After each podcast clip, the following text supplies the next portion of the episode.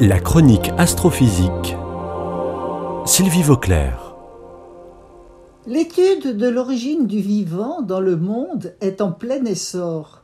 Les premières traces de vie détectées sur Terre datent de presque 4 milliards d'années, quand la Terre avait déjà 1 milliard d'années et demi.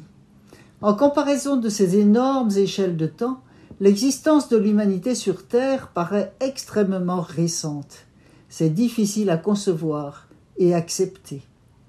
Mais aujourd'hui, je ne vais pas parler de l'humanité consciente, je vais plutôt parler de l'origine de la vie en général. Il est toujours difficile de parler de la vie, parce qu'en fait, il n'existe pas de définition claire de ce qu'est le vivant par rapport au non-vivant.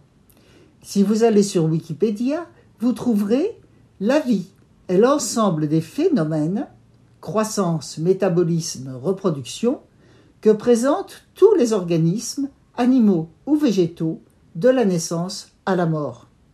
Cela ne nous avance pas beaucoup.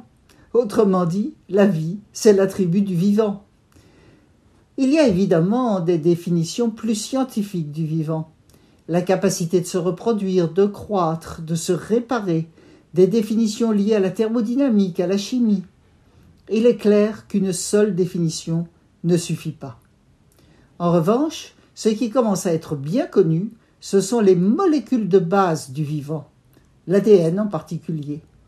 On ne sait pas comment ces molécules se sont constituées, mais on connaît bien leur composition, et il est clair que ce sont des assemblages de molécules plus petites, appelées molécules organiques.